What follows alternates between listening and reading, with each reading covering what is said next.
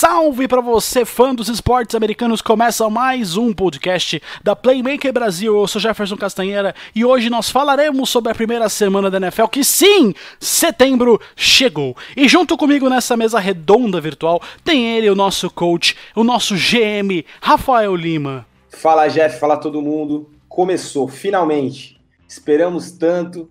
Chegou a NFL com tudo. Final de semana tiveram jogos até bacanas, mas ontem, ou melhor, na segunda-feira, que eu não sei que horas que você vai estar ouvindo e que dia que você vai estar ouvindo isso aqui. New Orleans Saints e Houston Texans foi um jogo para a gente matar a saudade de verdade da NFL. Vamos falar bastante aí sobre a rodada, sobre esse jogo também, com certeza. E, e vamos falar também do fim da novela do Antonio Brown, que eu gostaria até que tivesse continuado, porque estava muito divertido ver essas confusões dele aí parecia meio sessão da tarde, assim, o Tony Brown armando altas confusões com Gruden e Oakland Raiders.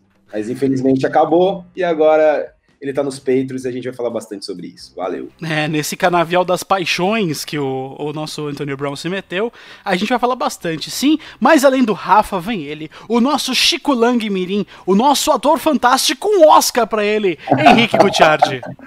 e aí, Jeff, e aí, galera, um prazer estar aqui na Playmaker, estreia de Chico Lang Juvenil. Essa estreia, rapaz, é uma estreia mais esperada do que Vingadores. E além dele, tem ele para fechar nossa mesa, Marcos Cone, o nosso poeta da madrugada, o gênio da crônica esportiva. Ah, que honra, Jeff. Prazer falar contigo, prazer falar com todo mundo. E se setembro sempre chega, setembro sempre vai embora. Então é bom a gente aproveitar enquanto tá no comecinho da temporada, porque daqui a pouco já estamos em reta final. Sim, meus amigos, e hoje, como já falei, como todo mundo já falou, vamos falar muito sobre a rodada 1 e também sobre as fofocas, as armações e mancadas da NFL. Mas para isso, canta pra mim. Eu não quero ver você triste assim. Shut up and sit down.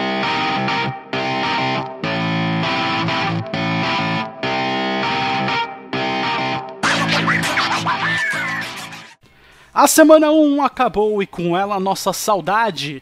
Foram 16 jogos pela semana 1 da NFL e vamos agora passar para vocês os resultados das partidas, começando pela quinta-feira. O Green Bay Packers venceu o Chicago Bears por 10 a 3. O Washington Redskins perdeu para o Philadelphia Eagles por 32 a 27. O Buffalo Bills venceu o New York Jets por, 20, por 17 a 16. O Minnesota Vikings venceu o Atlanta Falcons de maneira, acho que até, até achei até surpreendente, por 28 a 12. Vem o atropelo. O Baltimore Ravens destruiu o Miami Dolphins por 59 a 10. Inclusive, essa foi a maior pontuação da história do Baltimore Ravens. O, o Kansas City Chiefs venceu o Jacksonville Jaguars por 40 a 26. O, o Tennessee Titans venceu por 43 a 13 o, o Cleveland Browns. O Los Angeles Rams venceu por 30 a 27 o Carolina Panthers. O, o Cincinnati Bengals perdeu para o, o, o, Seattle Seahawks por 21 a 20. O, o San Diego, não é mais San Diego Chargers, eu ainda não, eu ainda não me desprendi de San Diego. San Diego volta, mas os Los Angeles Chargers venceram o Indianapolis Colts por 30 a 24. O 49ers venceu os Buccaneers por 31 a 17. Os, o Dallas Cowboys venceu o seu rival New York Giants por 35 a 17. Teve, tivemos um empate na primeira semana. Isso já significa para mim que a NFL vai ser louca nessa temporada. 27 a 27 para Lions e Cardinals. Os, os Patriots passaram um trator em cima do Pittsburgh Steelers no Monday Night Football por 33 a 3 e além disso veio o Monday Night Football rodada dupla, um jogaço entre New Orleans Saints por 30 a 28 vencendo o, o Houston Texans e para fechar a rodada os Raiders se redimindo consigo mesmo após perder Antonio Brown, ganhando do Broncos por 24 a 16. Dados esses resultados, meu querido Rafael Lima, Quais foram os destaques positivos para você desses 16 jogos? Cara, vamos lá. É, difícil porque teve bastante coisa legal, assim, e depois a gente vai até falar mal de algumas coisas também. Destaques positivos: Baltimore Ravens humilhou o Miami Dolphins 59 a 10, mas é um destaque positivo pelo Lamar Jackson, pela partida que ele fez. É um cara que a gente até falou aqui no podcast anterior que joga muito mais com a perna do que com o braço e nessa partida ele jogou demais, assim, ele ganhou até o nosso prêmio Peyton Manning da semana, uma brincadeira que a gente faz para o melhor quarterback da semana. E, e, o cara distribuiu o jogo de uma maneira, parecia um Peyton Manning de verdade, assim mesmo, só que ainda mais móvel.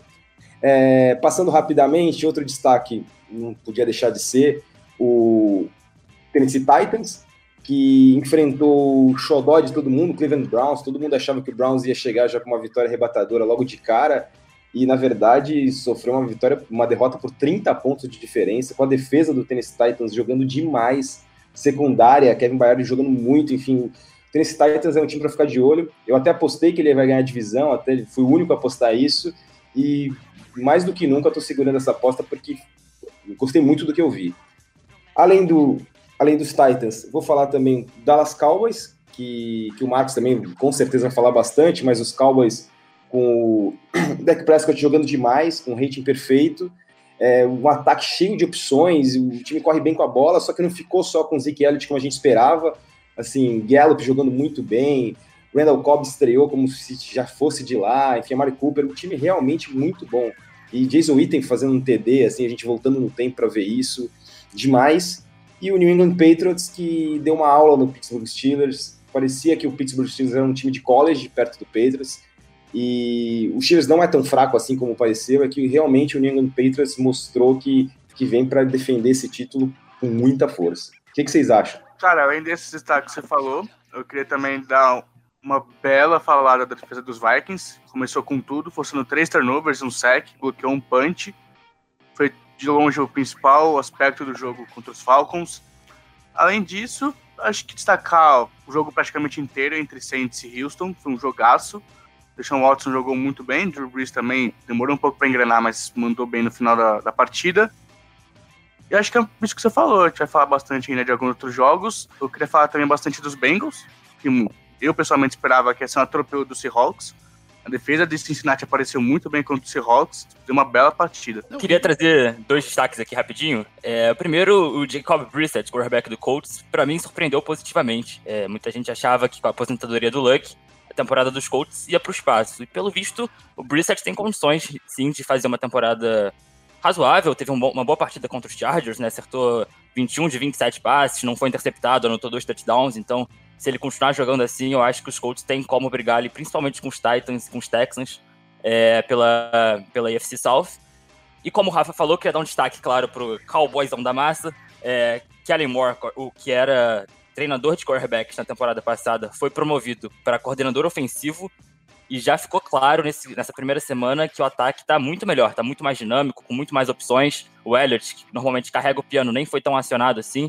Então o ataque do Cowboys está tá de parabéns com o Kellen Moore. Cara, desenvolvendo até um pouco sobre o Cowboys e sobre o jogo do Cowboys e Giants, é, realmente assim, eu fiquei muito impressionado com os Cowboys. Eu não, não consegui assistir todos os jogos da, da rodada, mas esse foi um dos que eu vi.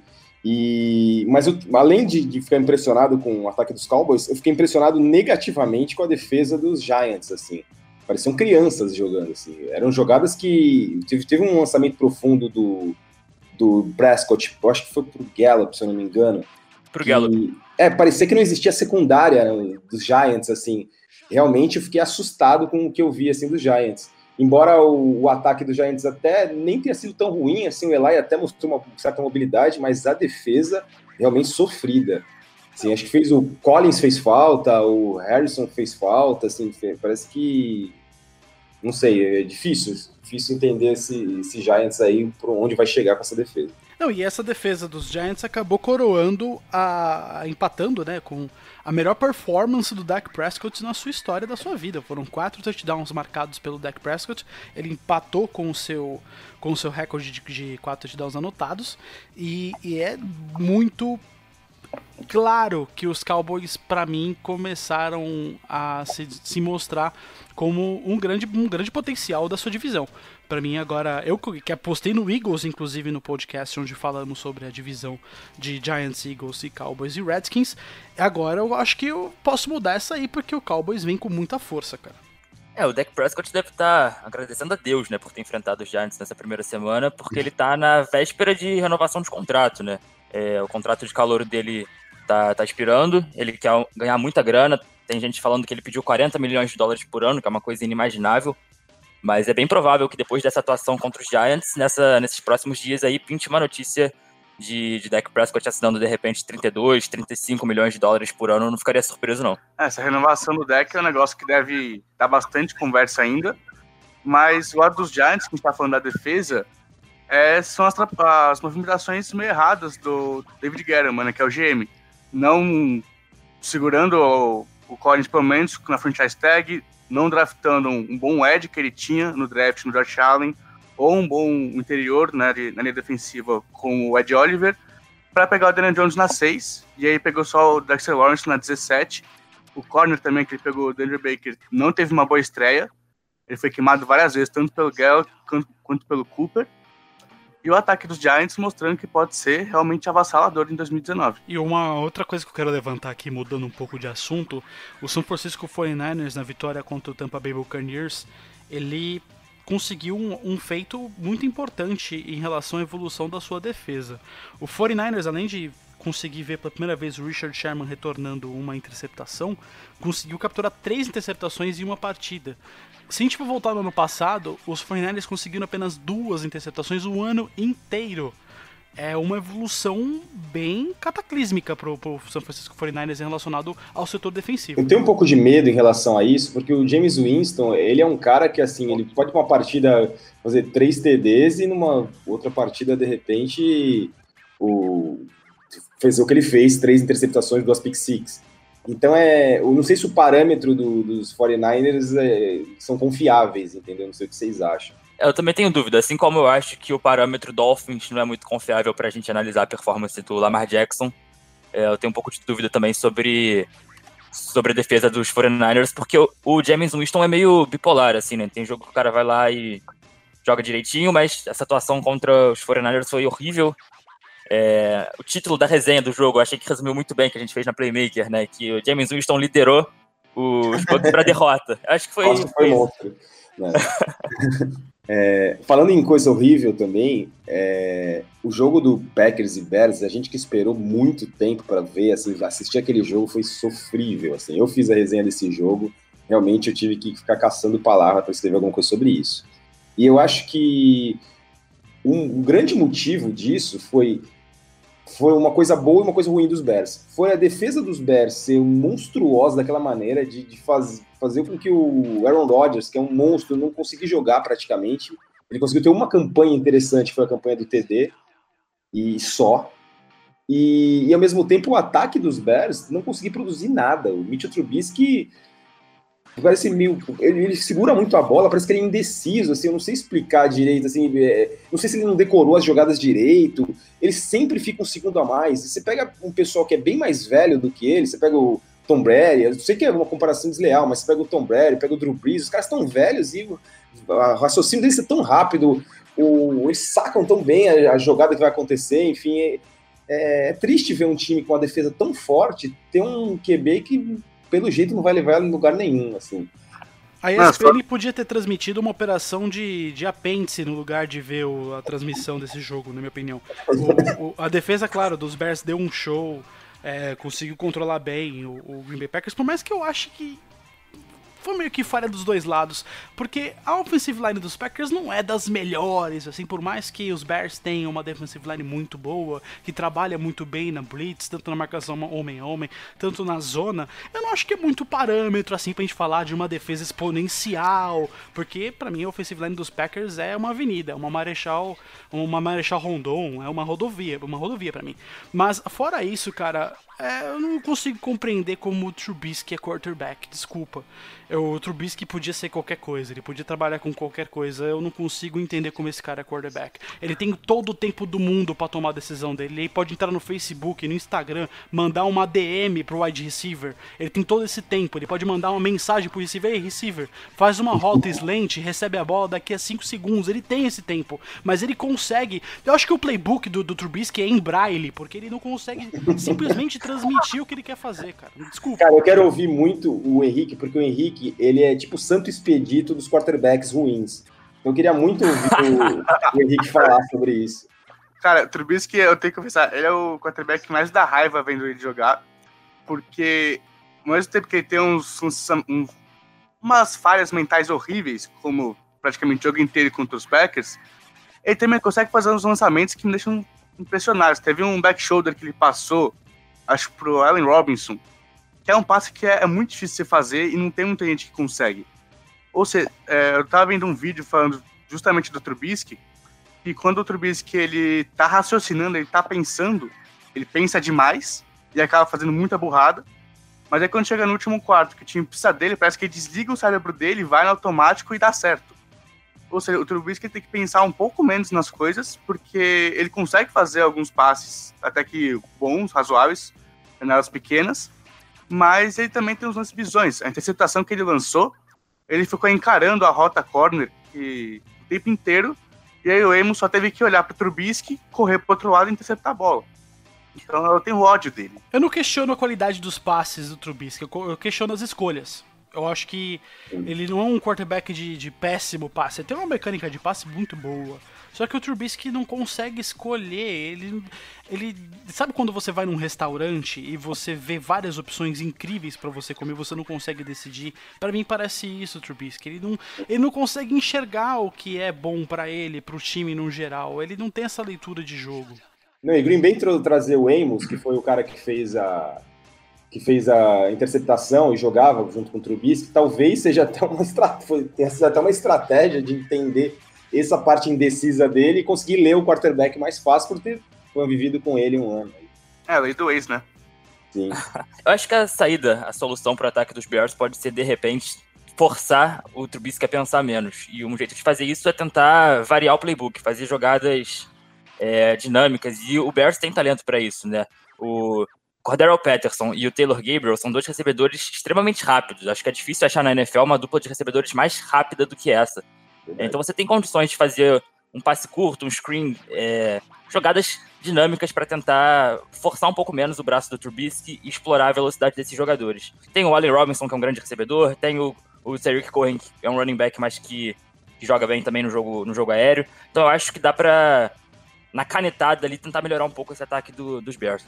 Sim, falando de, de outro time que decepcionou, mas que eu falei até no meu, meu destaque que, que eu não sei se foi decepção ou não, é o caso do Pittsburgh Steelers, assim. Eles perderam no ataque, assim, Brown e, e Bell, que assim, são perdas irreparáveis para qualquer time. Se os dois fossem do New England Patriots, ia ser difícil de reparar uma perda dessa. Só que, mesmo assim, o que o time não conseguiu produzir foi um negócio espantoso. Chegou um momento, eu não sei se foi na metade do segundo período, que foi a primeira vez que eles passaram do meio campo. Foi muito triste ver o Pittsburgh Steelers desse jeito. Em compensação, do outro lado, o New England Patriots joga com uma facilidade avassaladora. Assim, são, é, são jogadas variáveis com três running backs diferentes, os três atuando quase que ao mesmo tempo, assim, James White, Buckhead e o San Michel. O Tom Brady tem uma, facilidade, tem uma facilidade para lançar absurda por, pelo tempo que ele tem. A linha ofensiva é muito forte, assim.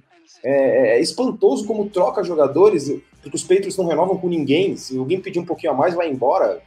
Essa é a mentalidade do Bill Belichick e ele consegue fazer qualquer jogador se tornar um grande linha ofensiva para proteger o, o Tom Brady o Andrews saiu e ficou aquele negócio, pô, o Ted Carr, será que vai ser o center? Será que vai ter aquela química com, com o Brady, com a linha ofensiva?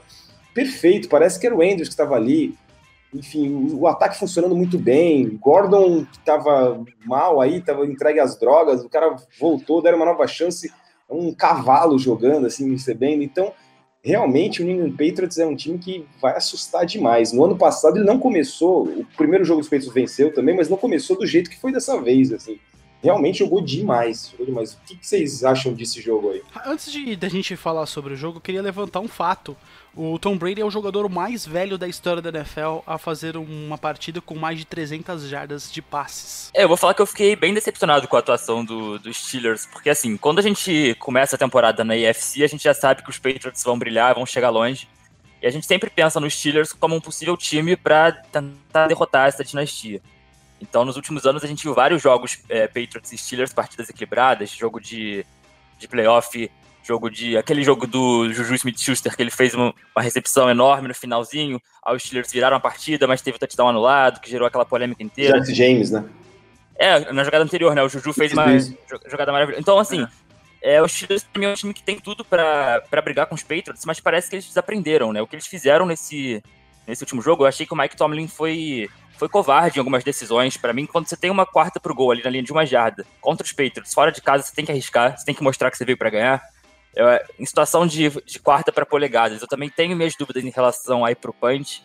Eu acho que para ganhar do Bill Belichick, do Tom Brady fora de casa, é, você tem que mostrar uma agressividade um pouco maior, e eu não vi isso no, no Steelers nesse último jogo. Cara, falando muito, você tá falando bem mal do Steelers, eu queria falar mais bem da secundária dos Patriots, que a gente conseguia ver em vários lances que o Big Ben até que tinha bom tempo, a linha dos Steelers é boa, conseguia dar tempo para o Big Ben pensar, só que a secundária estava marcando tão bem que não tinha nenhuma opção viável, não tinha nenhuma janela minimamente grande para o Big Ben tentar até arriscar um passe. Mas será que não é falta de um, de um wide receiver forte, grande? Que eles não têm, assim. Eles tinham o Antonio Brown, você jogava pro alto e ele ia brigar pela bola ali. Agora parece que não tem, parece que falta esse cara. Assim, do último Cliff não é nem. Não dá pra amarrar a chuteira do, do Antonio Brown. É, um negócio que eu tava até vendo, não lembro quem fez essa análise, mas o. Por que era tão bom o ataque aéreo dos Steelers com o Juju e o Antônio Brown? Porque o Juju é aquele cara que ele conseguia aproveitar as situações de um contra um é, e o Antônio Brown, obviamente, como você falou, é um cara que ele brigava pela bola no 2 contra 1 um em cima dele. Os outros recebedores não conseguiam fazer o papel que o Juju estava fazendo até ano passado. Geralmente ele recebia a atenção do Stephen Gilmore e de um safety, que às vezes é, juntava na marcação. E aí Denzel Washington, Ryan Switzer não conseguiam aproveitar uh, as situações para capitalizar em cima da, de um matchup mais favorável até. Então, isso acabou prejudicando muito o ataque dos Steelers, que não conseguia avançar quase nada. E também decisões questionáveis. Um field goal, uma quarta, uma quarta pra um, se perdendo por bastante fora de casa. Uma quarta pra polegada, você não tentar arriscar. O Big Ben é um cara grande, vai que um sneak ele consegue passar. Ajudaram a ficar um vareio esse jogo, né? Foi uma destruição total. Né? E indo de um jogo é, fantástico de um lado e péssimo do outro, é, vamos falar um pouquinho do, do, jogo que foi fantástico dos dois lados, que foi aquele que, que eu abri, que foi o Texans e Saints, para mim foi o melhor jogo da rodada e assim, foi espetacular. Aquele minuto final foi, foi surreal, assim, foi pra gente lavar a alma de saudade da, da NFL que a gente tinha. É, Texans e Saints, dois times para brigar lá em cima, o que vocês acham? Eu tenho problema com essa linha ofensiva dos Texans. Mesmo com o, o Tunsil, ele teve alguns momentos em que ele perdeu fácil pro pass rush do Saints é o ponto fraco Mas, desse time, né? A linha ofensiva. É, disparado. Mas ainda assim, o Watson teve boas jogadas, conseguiu lançar passo em profundidade. Teve um que a gente lembra, né, pro, pro Snead, que fez uma recepção fantástica. E acho que briga pra ser um dos melhores jogos da temporada até, mesmo sendo de semana 1. O que me surpreendeu positivamente nesse jogo foi a atuação da defesa dos Texans, né? Porque depois da, da troca do Jadavion Clowney, que foi pro Seahawks, de certa forma era uma espécie de incógnita, né? A gente não sabia como é que ia ser esse pass rush era sensacional com o J.J. Watts fazendo a dupla com o Clown, mas sem o Clown, de repente, poderia piorar um pouco. O J.J. Watts não jogou bem, foi uma das piores partidas da carreira dele. Eu ia e, mesmo, falar isso. E mesmo assim, a defesa dos Texans conseguiu segurar, né? Durante quase o primeiro tempo inteiro, o ataque do Saints. O ataque do Saints a gente pode até discutir. Para mim, é um dos dois melhores da liga. Eu coloco só o dos Chiefs ali na frente. De repente, talvez o do Patriots, mas segurou esse ataque durante quase todo o jogo. Minha única crítica em relação à defesa do, dos Texans, vocês podem comentar também o que vocês acham, foi na última jogada da partida. Estavam é, faltando 5 segundos e a bola estava com o Santos no meio campo. Então, o que o Texans decidiu fazer foi recuar todo mundo deixou um avanço tranquilo de 10 jardas, confiando que o Will Lutz ia errar um field goal longo, né? Um field goal de 58 jardas.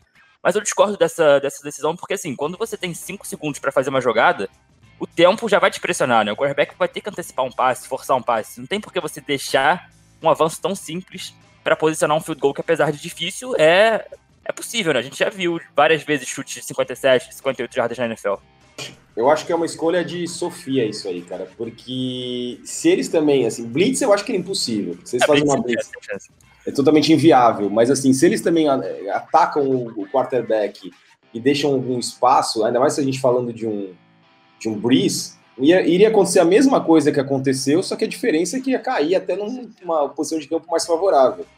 Então, assim, é muito complicado. Eu acho que eles confiaram realmente no, no erro do Will Lutz. Foi o maior chute da vida do, do Lutz. Então, assim, é, é aquele negócio. Foi, foi contando com a sorte e, e talvez se eles tivessem avançado e tivesse tomado uma bola nas costas, talvez tivesse tido esse mesmo problema. Então, eu acho que aquele momento ali, não podiam ter deixado chegar naquele momento no meio-campo com o tempo que tinha. Eu acho que foi mais por aí mesmo. E também a gente tem que enaltecer, cara, o special teams do New Orleans Saints. Eu acho que foi também um dos pontos que determinou a vitória do New Orleans. O, o Thomas Morstead, que é o punter do, do, Saints, ele fez uns punts sensacionais e special teams colocando os Texans nas, com, com, as costas na parede. Fora o Will Lutz, que é um kicker sensacional, por mais que ele tenha errado ainda no, no primeiro tempo, o Lutz ele se mostrou assim, de fato, com esse chute, inclusive foi o chute mais longo da carreira dele, de 58 jardas, ele exponenciou de fato o, o potencial dele como kicker, assim, um franchise kicker, digamos assim. Realmente foi sensacional.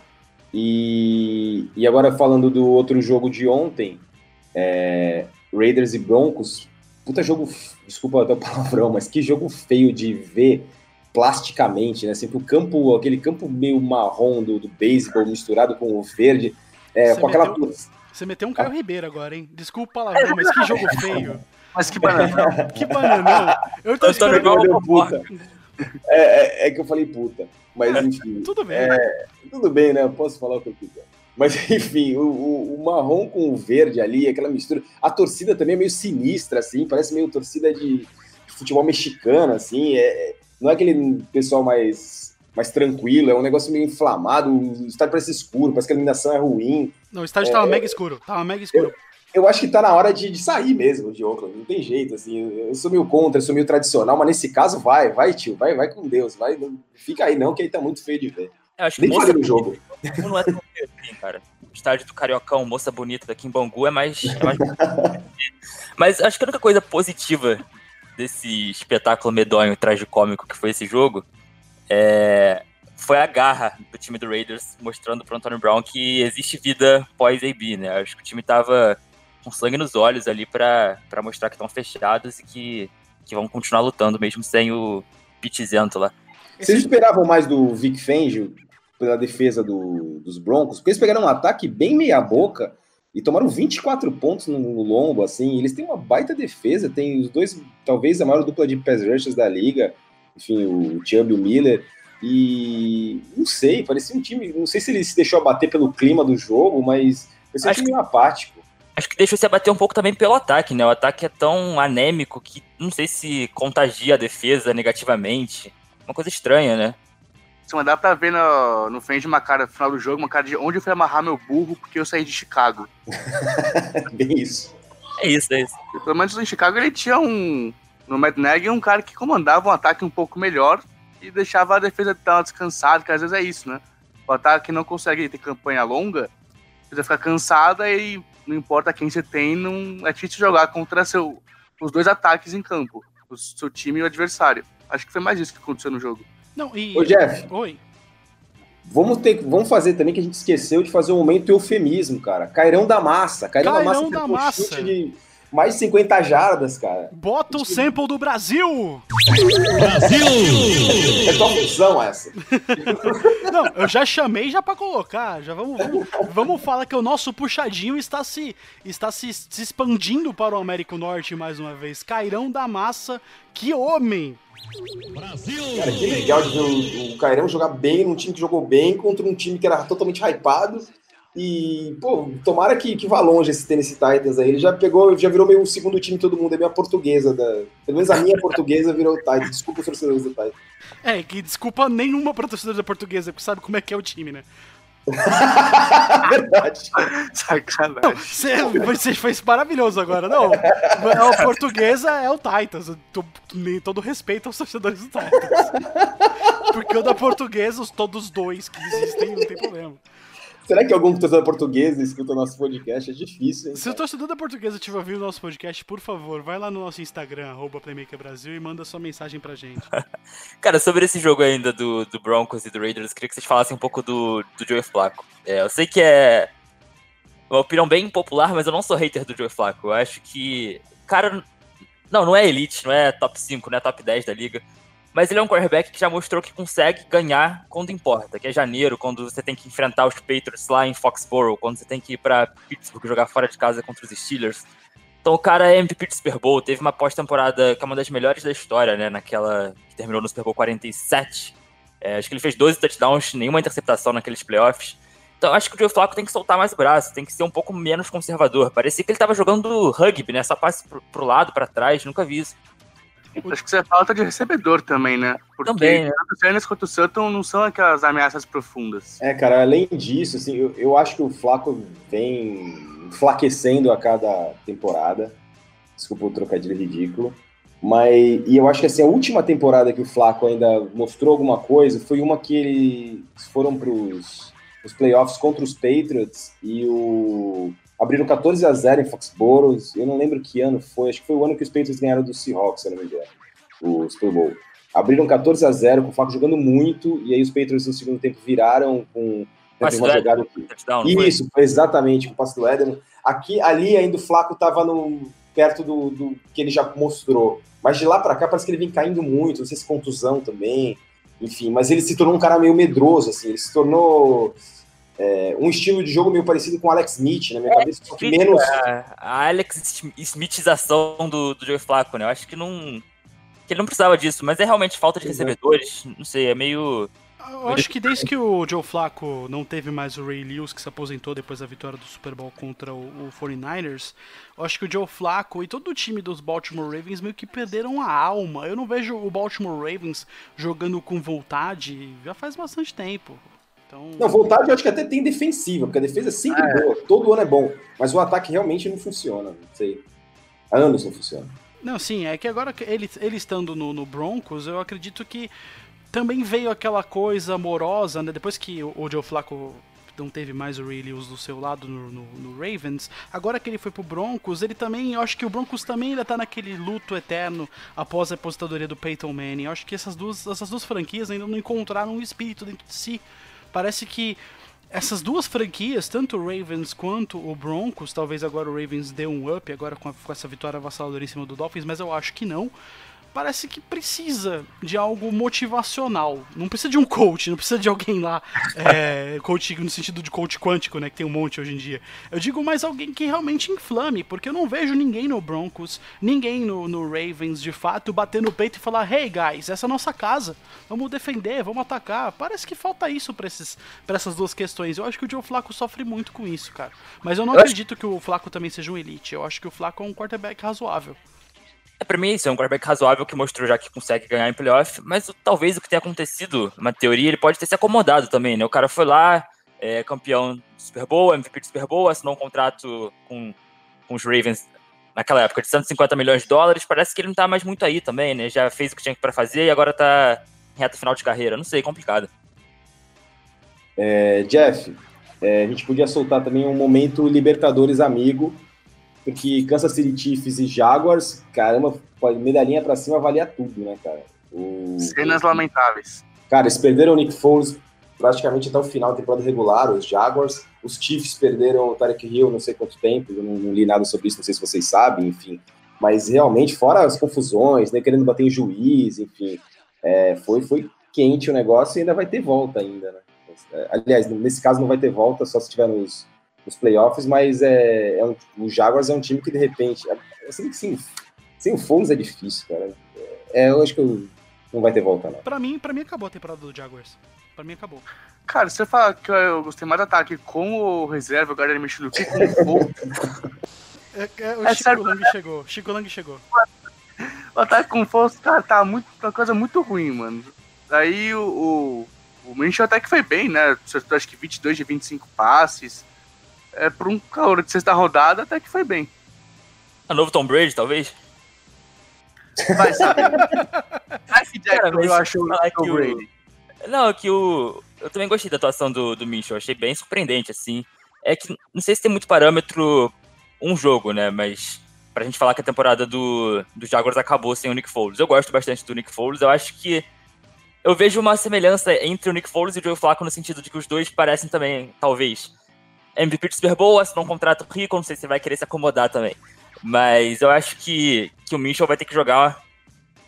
Vai ter que provar um pouco mais pra gente dar qualquer esperança pro torcedor dos Jaguars nessas próximas semanas. É, pelo menos enquanto o Nick Foles não voltar, o que deve demorar alguns meses. né? Ah, Mas pra mim, qualquer cara que tem um bi- um bigodão como o Minshew tem, já tem meu respeito e minha admiração.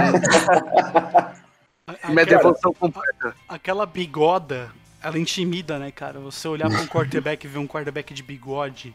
Sedutor o Gardner Minshew, né? Cara, e, e eu acho, pelo menos da minha parte, para encerrar, falando dos jogos que aconteceram, é, Colts e Chargers tiveram duas coisas legais na minha cabeça, assim. Uma que o Max falou, que a gente vê o Brissette jogar bem, e é muito legal, porque o, o Luck deixou o pessoal na mão, eu sei que por os motivos dele e tal, não é nem criticando o Luck, mas é, tinha aquela dúvida sobre o Brissett, e realmente o Brissett jogou e desempenhou bem, jogou contra os Chargers fora de casa, levou para prorrogação, foi um grande jogo, eu acho que é um cara que a gente deve destacar.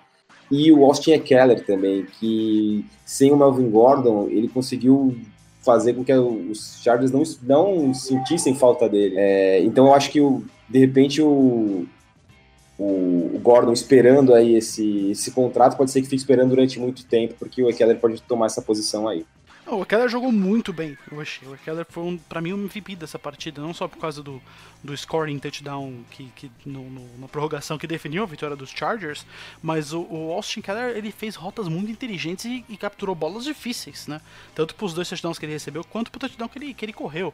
Ele, inclusive, para mim, ele nesse jogo, nessa partida dificílima, foi um jogo muito tenso entre o Chargers e o Colts é, o Austin Keller mostrou para mim que ele é frio. Ele tem sangue frio correndo nas veias. É, o Melvin Gordon falou que, que pretende é, se reapresentar só daqui a de seis a oito semanas, né? Uma decisão bastante arriscada, porque o substituto dele tá jogando bem, né? Então, é, os Chargers têm que pensar se vale a pena abrir o cofre, que nem os Cowboys fizeram com o Elliott, para pagar um running back, que é uma posição que a gente sabe que tem uma vida útil relativamente curta, né? Toma muita porrada e costuma durar ali 4, 5, 6 temporadas, o running back, de repente não vale a pena abrir tanto cofre tendo um reserva que consiga manter um nível pelo menos parecido para o ataque, né?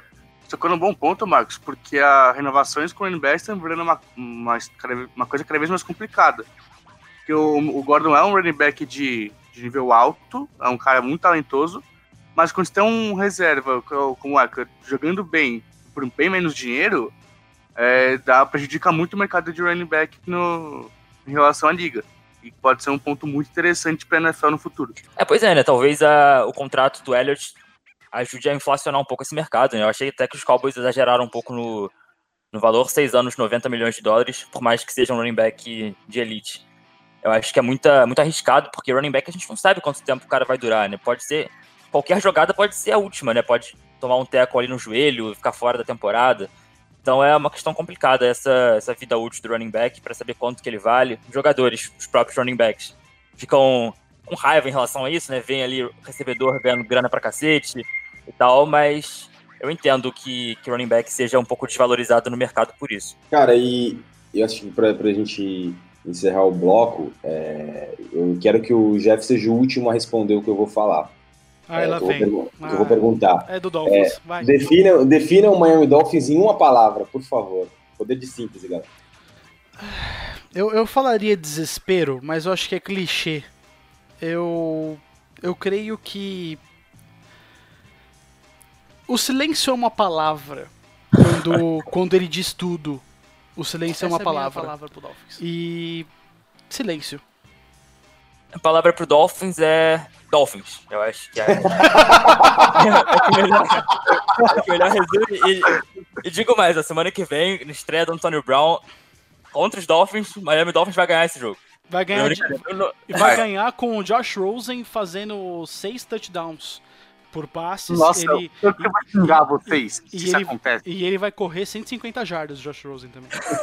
Inclusive, o Josh Rosen vai interceptar três bolas, vai fazer saque no, no, Tom Brady e ele vai, se, vai ser o coordenador ofensivo também, o Josh Rosen. Agora vamos falar a verdade, vai. Agora vamos lá. É, é, é, eu vou deixar um pouco o, o jornalismo é, de lado e deixa eu dar o meu rage aqui do Miami Dolphins, por favor. Ô Jeff, só vou falar a minha palavra, que é Pennywise. Que é Pennywise? Porque os caras querem sair de lá correndo, cara. Os caras olhando o Dolph, jogaram a primeira partida, os caras estão implorando para mudar de time, cara. Assim, ninguém aguenta, tipo, o It, a coisa. Os caras olham aquele palhaço e falam, não, não quero aquilo não quero ficar perto disso, não, pelo amor de Deus. Tá nesse nível, cara. É tá exatamente isso que eu quero falar, Rafa. Você fez a melhor ponte possível pro meu desabafo. Vamos lá. O Miami Dolphins ele tá se preparando para a próxima temporada, de fato vai fazer o Take for Two, ficou muito claro isso. Mas me incomoda demais algumas coisas no Miami Dolphins que eu acho que eu já falei no podcast anterior. O Miami Dolphins não tem uma estrutura de time, o Miami Dolphins não tem planejamento, o Miami Dolphins não tem um setor financeiro que seja, não tem um setor de, de RH. O Dolphins não tem nada, o Dolphins tinha que nascer e começar, tinha que morrer e começar de novo. Porque é, é impressionante como, tudo bem, a derrota derrota foi absurda, foi. Acontece nas piores famílias uma derrota humilhante dessas. Mas é muito desesperador. É, até pro fã da NFL num geral, dentre essas 32 franquias que a NFL tem, ver esse completo despreparo, essa, essa coisa jocosa, essa maneira ruim que o Dolphins leva o futebol americano. Eu não tô falando só do time, eu digo também da torcida. É uma torcida que também não frequenta, é uma torcida que não apoiou, não apoia. É muito difícil o Miami Dolphins sair dessa situação, independente no próximo draft pode vir o o, o, tem, o, o, o Tua Tugavailu, eu não consigo falar o nome dele, enfim, o, o Tua Dantetokounmpo, ele é um jogador que ele realmente pode vir, pode ser um excelente quarterback como ele está sendo no no college, mas não, aí ele vai chegar, vai ser draftado, vai dar dois anos, ele vai ser trocado por uma esfirra e uma Coca 600, porque é assim que funciona o Dolphins. O Dolphins não tem uma, uma sequência lógica de futebol americano, ele não consegue fazer projeto, e fica claro com essas atitudes dos jogadores que querem sair de lá. Houve a primeira derrota na primeira semana da NFL, tudo bem que o time quer tancar, e isso é ruim para os jogadores, porque eles não conseguem desempenhar é, o seu papel, mas tinha que ser o contrário, tinha que chegar o GM do Dolphins Dolphins, que agora me fugiu o nome, e chegar e falar, oh, gente, é o seguinte, essa temporada realmente a gente vai conseguir nada, o nosso projeto vai ser trazer o Togo Tugavaloa na próxima, no próximo draft, mas enfim, deem o seu máximo, porque vocês precisam mostrar para a vitrine da NFL e também para sua para sua carreira que vocês podem jogar. E o Dolphins pode muito bem segurar vocês para um, um, projeto maior. Não existe uma venda de um projeto maior para os jogadores, existe um projeto para os jogadores, existe um projeto para nada no Dolphins. O Dolphins é aquele time que tem a constituição rasgada a cada temporada. A gente está indo para uma 10 anos depois do 0-16 que o Dolphins conseguiu em 2008, a gente está caminhando longamente a passos largos a mais um 0-16. Então o Miami Dolphins é uma franquia que de fato não vai a lugar nenhum enquanto não mudar todo o seu aspecto de divisão de futebol americano, divisão esportiva e de respeito com o seu torcedor, respeito com o seu jogador, respeito com o cara que trabalha de faxineiro no, no, hard, no hard Rock Stadium. O Dolphins precisa rever tudo, é rebuild de fato. Ô Jeff, só pra arredondar aqui, é... o Dolphins é gigante, nunca teve 0-16, né? Ganhou um joguinho naquele ano, 1 15. Ah, mas porra, vai 016, cara. Mesmo, mesma, mesma, mesma merda, né? É, eu, eu costumo é, falar. Mesma energia. 016 foi o Detroit Lions no mesmo ano, mas o. Foi, foi. O, o, o Dolphins ainda venceu uma partida. Foi erro meu, mas eu acho que eu fiquei tão. tão Não, é. Mais que válido, porra. é, mas só pra dar aqui uma, uma palavrinha. É, eu acho os Dolphins mais inteligentes que, por exemplo, o New York Giants. Porque os Giants. Ah, não, não, não, não, não. não, não, cara, não, não. O, o, o, não, não, cara. Os Giants foi pro Super Bowl dos últimos 10 anos, cara. Desculpa, não. Duas vezes. Não, eu tô falando só de agora, dos últimos 2, 3 anos. Porque os dois são um time totalmente ruim, peças muito fracas, mas pelo menos os Dolphins estão acumulando escolhas para o pro futuro. Eles têm quatro escolhas agora na primeira rodada, quatro escolhas na segunda e, e provavelmente três escolhas na terceira rodada. Provavelmente a é que eles vão, vão, chegar e vão escolher errado, né? E não, então, o, o aí... problema pra mim não é nem escolher errado. Pode escolher o, o Kleber Pereira, que jogou no Santos há 50 anos atrás. O problema é que o, o Dolphins não sabe tratar com o jogador. O Dolphins não sabe dar um projeto pro jogador. É, é, esse que é o problema. Pode ter, cara, todas as escolhas do draft. O Dolphins pode zerar o draft do ano que vem se quiser. Não vai pra frente. Não funciona. Tem que começar de novo. Acho que é mais problema de diretoria, porque, por exemplo, contratar o Brian Flores Não, é, total. pra mim foi uma escolha totalmente equivocada. Errada. Total, total. Cara, ele era só no papel o coordenador defensivo dos Patriots, cara. Quem ah, era era o Belichick. Assim, ainda assim, cara. ficou um ano só. O Patricia saiu em 2018 do time. Exato. Cara, em um ano fazendo, mandando quase nada na defesa, vai virar técnico principal. O Giants, querendo ou não, ainda tem o Saquon Barkley e trouxe o Daniel Jones, pra mim já tinha que virar starting quarterback sabe? O Giants ainda tem um projeto bom pro futuro e próximo, entende? Se conseguir é, melhorar o seu setor defensivo, que para mim é a maior deficiência dos Giants, e, e, conseguir melhorar aqui e ali nos pontos ofensivos, até melhorar um pouco o playbook, que eu acho que o, a saída do Tom Coughlin ainda é um pouco triste pro Giants, não consegue ter um playbook interessante, o Giants vai conseguir virar um contender em poucos anos. O Dolphins vai virar contender no centenário do Marino.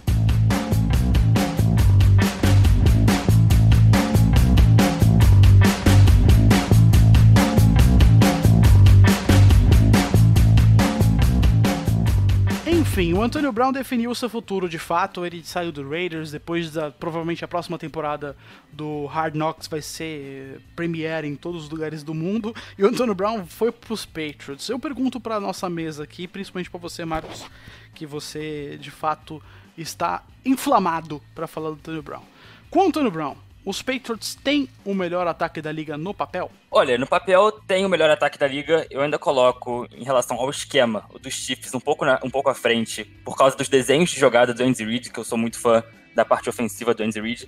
Mas se a gente for analisar talento, peça a peça, eu acho que é até indiscutível que o melhor da liga, tendo Tom Brady, tendo Josh Gordon e Antonio Brown, o dos Patriots é o melhor.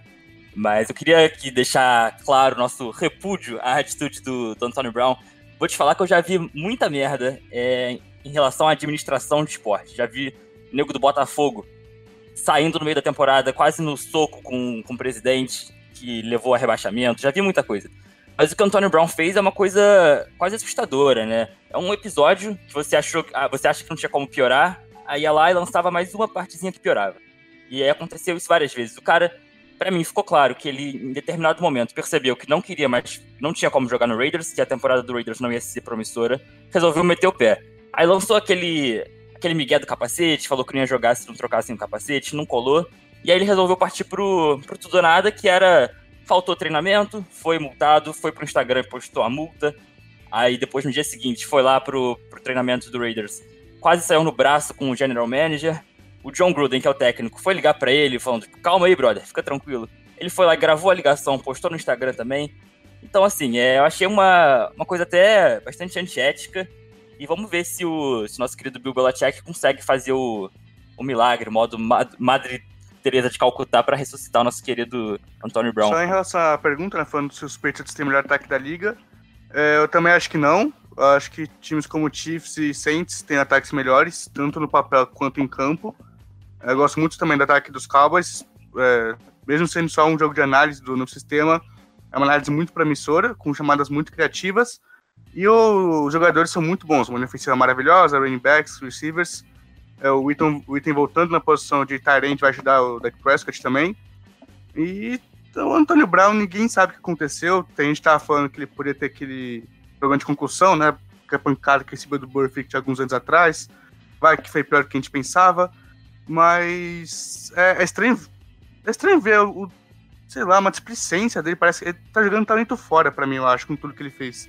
Pra gente ter uma noção, foi o Perfect que separou a briga do Antônio Brown com o General Manager. Pra tu ver o nível do caso de família que é esse vestiário. e pra ver Cara... que os tempos estão mudando, né? É, pois é. Cara, falando nisso, assim, só eu vou entrar na pergunta e vou entrar nisso também. Assim, na pergunta, no papel, cara, para mim eu, eu acho que é o melhor. A linha ofensiva é demais, e, mas eu não vou nem colocar a linha ofensiva na história. Assim. A gente ter Edelman, a gente ter Brown, Gordon, esse, esse trio de wide receivers, para mim, ninguém tem igual. Assim. O Edelman seria o principal em vários times e talvez seja o terceiro em talento dos três. Assim. É, o Watson, quando estrear, também vai ser um Tyrande que vai conseguir fazer o time funcionar como não como funcionava com o Gronk, obviamente, mas vai, vai ter um cara também que vai ter jogadas com o Tyrande que não tiveram nesse último jogo e a legião de running backs, assim, não tem nenhum running back que é o top da liga, mas talvez ninguém tenha um trio de running backs que funcione tanto quanto os Patriots, assim. Ninguém usa três running backs com tanta frequência e com tanta variação de jogada, e hora recebem bola, hora estão alinhados dois, enfim, é, tudo isso, toda essa criatividade, assim, McDaniels é um cara super criativo, é, eu acho que por esse motivo, eu, eu sou apaixonado pelo Andy Reid também, acho que o Andy Reid até é um, é um gênio de ataque mai, maior do que o McDaniels, só que por peças, eu acho que o Patriots é, agora com o Antonio Brown, é indiscutível. E, e falando da situação do Antonio Brown, é, acho que vocês falaram tudo que eu tinha para falar. Eu só quero falar que, assim, no próximo Hard Knocks, eu queria que fosse tipo um Big Brother na casa do Brady, porque sou, sou uma notícia aí que ele ia ficar um tempo na casa do Brady com a Gisele. Imagina que entretenimento seria Brady, Gisele, Antonio Brown. Aí os caras vão sair para o supermercado, volta o Antonio Brown fazer uma festa na casa. Enfim, ia ser um negócio. Eu pagaria bastante para assinar um, um reality show desse daí. Tipo Keeping é... Up the Kardashians, né? Só que. Isso, Keeping assim, Up the House of Brady. Exatamente, aí do nada chega o Edelman com a Adriana Lima, enfim, uma, ia ser uma festa, ia ser um negócio tão legal de assistir, assim. Ia eu... ser legal também, um, de repente, um Super Nani com o o Bill Belichick e o Antônio Brown ali, né? tipo, vai pro cantinho do castigo, Antônio Brown. Excelente.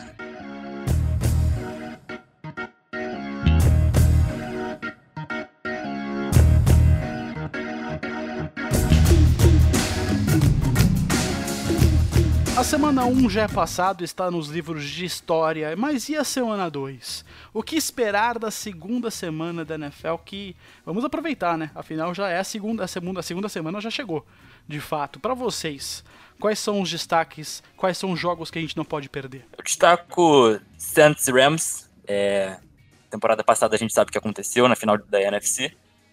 Aquele latrocínio da arbitragem em cima do, dos Saints isso desencadeou um protesto, né? Vários torcedores também, quase em modo Libertadores, foram vestidos de árbitro ali para protestar nesse último Monday Night Football.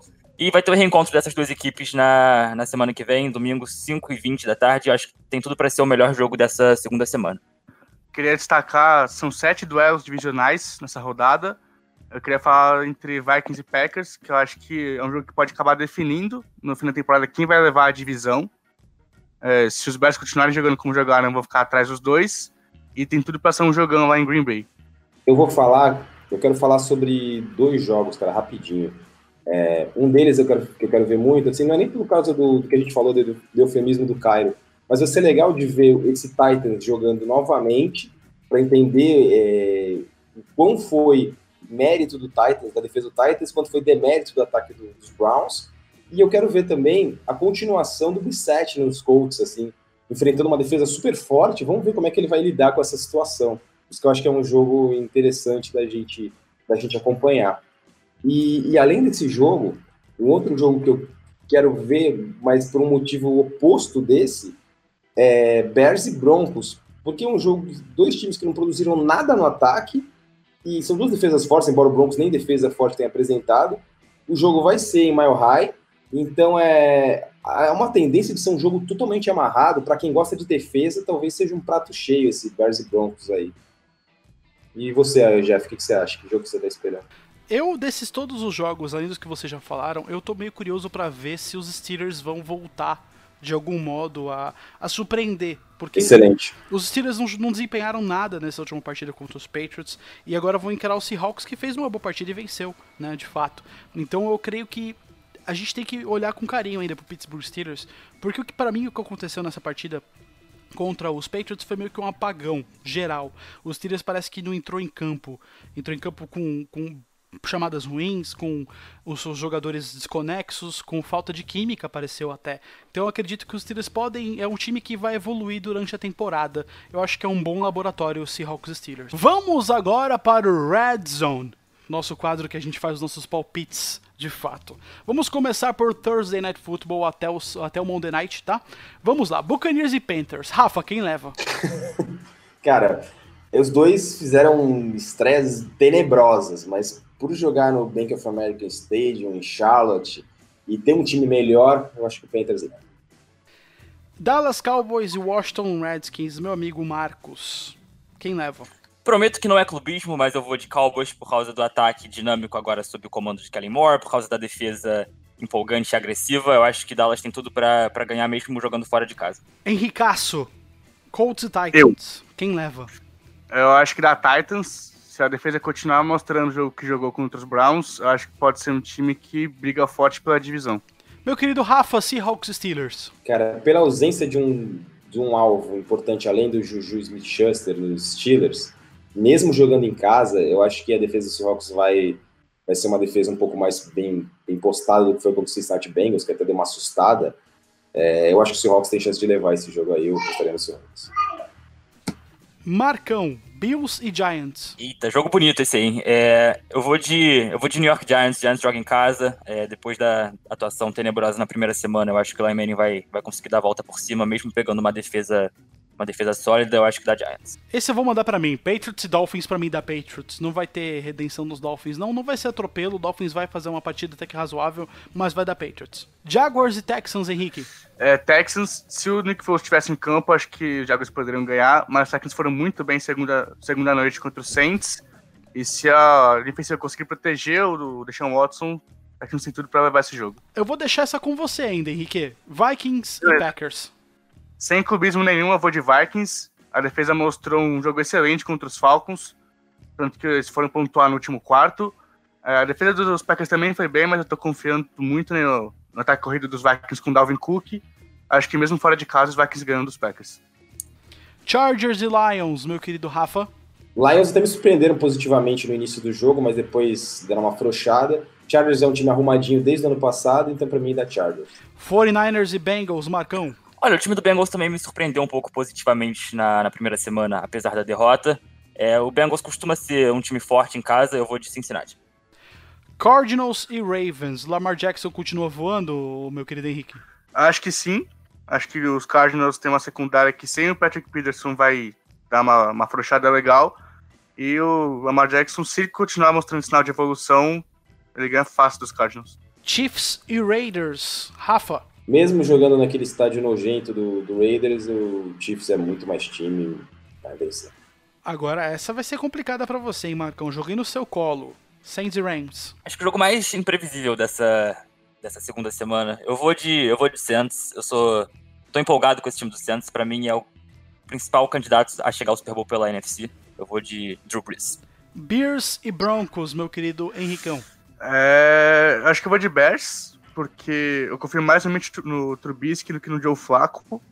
E as duas defesas Nossa pra senhora, vai.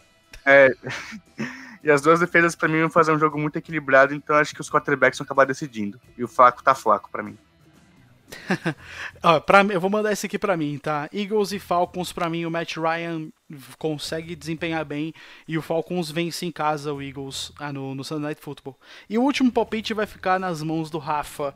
Browns consegue desempenhar um futuro em cima do, do Jets ou vai continuar na mesma? Cara, que jogo difícil de dar um palpite, cara. É meio Rams e Saints esse aí, só que de um jeito inverso. O New York Jets perdeu um jogo de uma maneira tão ridícula contra o Buffalo Bills e o Browns perdeu um jogo, um jogo também de uma maneira tão ridícula contra os né, Tennessee Titans. É muito difícil. Mas, assim, por talento individual, o Browns é um time melhor do que o Jets, então vou postar nisso para dizer que os Browns vencem no MetLife Stadium.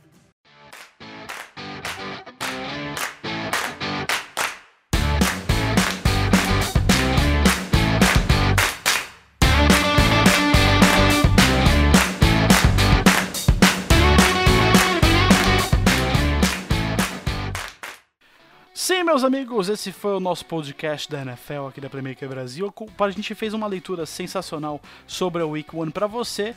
E se você quiser seguir a gente no Instagram, você pode seguir a gente no arroba é, no arroba Playmaker Brasil. No Facebook também tem a nossa página Playmaker Brasil. Você pode acessar nosso site www.playmakerbrasil.com.br. Lá tem todas as notícias, tudo que acontece nos esportes americanos. O, o seu principal portal dos esportes americanos. Certeza que você vai amar conhecer nosso site, que a gente posta todos os dias lá as coisas, tá certo? Meu querido Rafa, muito obrigado por hoje. Valeu, Jeff. Valeu todo mundo. O papo foi super legal, assim, eu gostei bastante. É, senti falta um pouco de alguma polêmica do Henrique. Ele chegou a mandar uma mini polêmica, assim, mas é, tô esperando mais polêmicas para os próximos aí. Um beijo ah, a todos. Esse, esse, menino vai vir com umas bombas ainda, não é verdade, Henricão? Obrigado, viu, cara? Não, se eu fosse dar polêmica, tem que ser um podcast só disso. Mas obrigado aí por participar. Foi uma, uma alegria e uma honra, uma honra estar aqui com você nesse programa. Show de bola, Henrique. E meu querido Marcão, aquele abraço. Muito obrigado, cara. Abraço, Jeff. Abraço para todo mundo. Foi um prazer trocar essa ideia com vocês. E sim, ficamos por aqui. Muito obrigado pela sua audiência, pela sua paciência. Você pode ouvir onde você estiver ouvindo a gente, seja no, no Spotify, seja no Deezer, seja no Anchor você pode se inscrever aqui no Spotify, você pode conseguir seguir a gente com nossos próximos lançamentos. Muito em breve também a gente vai começar a abordar a NBA, mas enquanto isso, segue a gente aqui no, no Spotify, seja lá onde você estiver ouvindo a gente, tá certo? Também fica o convite para você se inscrever no nosso canal no YouTube, que muito em breve a gente vai voltar a publicar bastante conteúdo lá para vocês. É só procurar lá Playmaker Brasil e se inscrever se quiser ativar o sininho para ter notificações sobre os nossos próximos lançamentos em vídeo para vocês, tá certo? Muito obrigado e até a próxima um abraço e se espirrar, saúde!